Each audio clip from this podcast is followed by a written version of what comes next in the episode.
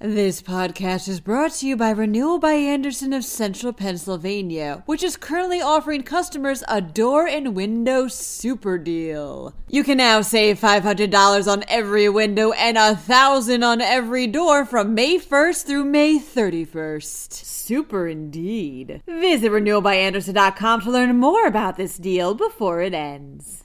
There's an organized theft ring targeting high-end perfumes and colognes in Lehigh Valley. In Westmoreland County, a school board voted to keep using traditional holiday names over those deemed more inclusive. A part of Gettysburg National Military Park will be temporarily closed. Plus, an endangered bat sets a record. I'm Claudia DeMuro, and you're listening to Today in PA. Cops in Lehigh Valley believe an organized theft ring is targeting stores selling high-end perfume and cologne throughout the area, reports Lehigh Valley Live. The group was recently behind two grab-and-go thefts at a Kohl's in Lower Nazareth Township and at an Ulta Beauty in Hanover Township, both of which occurred on the same day. While police confirmed they took about $5,000 worth of goods from the Kohl's, the estimated value of the items stolen from the Ulta remains unconfirmed. Detective Gary Hammer stated last week that this group is also suspected in other grab-and-goes throughout the area. If you have any information, you can leave an anonymous tip at 610-861-4820. The Greensburg-Salem School Board voted 8-1 to keep using traditional holiday names over those deemed more inclusive, reports the Tribune Review. This means students will see Christmas break, Easter break, and Columbus Day on their 2022-23 school calendar instead of holiday break, spring break, and Indigenous Peoples Day.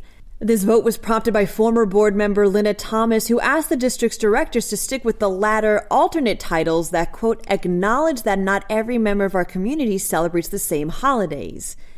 On the other end of things, board member Frank Gazze points to the fact that Easter and Christmas are why kids get off for spring and winter recesses to begin with, and, quote, we should continue to call holidays what they are. Devil's Den at Gettysburg National Military Park will be closed for up to 6 months, states PennLive. Starting on March 21st, the den will undergo a little rehab work that park officials say will, quote, address significant erosion and safety issues in this highly visited area of the battlefield.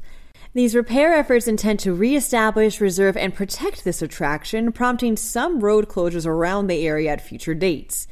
To check up on those, click on the link included in the article that goes along with this podcast. A female Indiana bat set a record the other day, says Philly Voice. This tiny creature, and by tiny I mean weighing no more than 10 paperclips, managed to complete the longest known migration of her species. Since the Indiana bat is federally recognized as being endangered, the State Game Commission put some radio transmitters on the last known colony of breeding females in Pennsylvania to track migration patterns in an effort to maximize conservation efforts. The Game Commission noticed one female in particular who somehow was able to fly 418 miles from Pennsylvania to Kentucky. You go, Miss Bat. That wraps up today's episode. For even more news, check out PennLive.com. And remember to please kindly rate this podcast should you get the chance and to leave us a review. Thanks in advance, and of course, thanks for listening. I'm Claudia DeMuro, and I'll be back again tomorrow for some more Today in PA. This podcast is brought to you by Renewal by Andersen of Central Pennsylvania, which is currently offering customers a door and window super deal. You can now save $500 on every window and $1,000 on every door from May 1st through May 31st. Super indeed. Visit renewalbyandersen.com to learn more about this deal before it ends.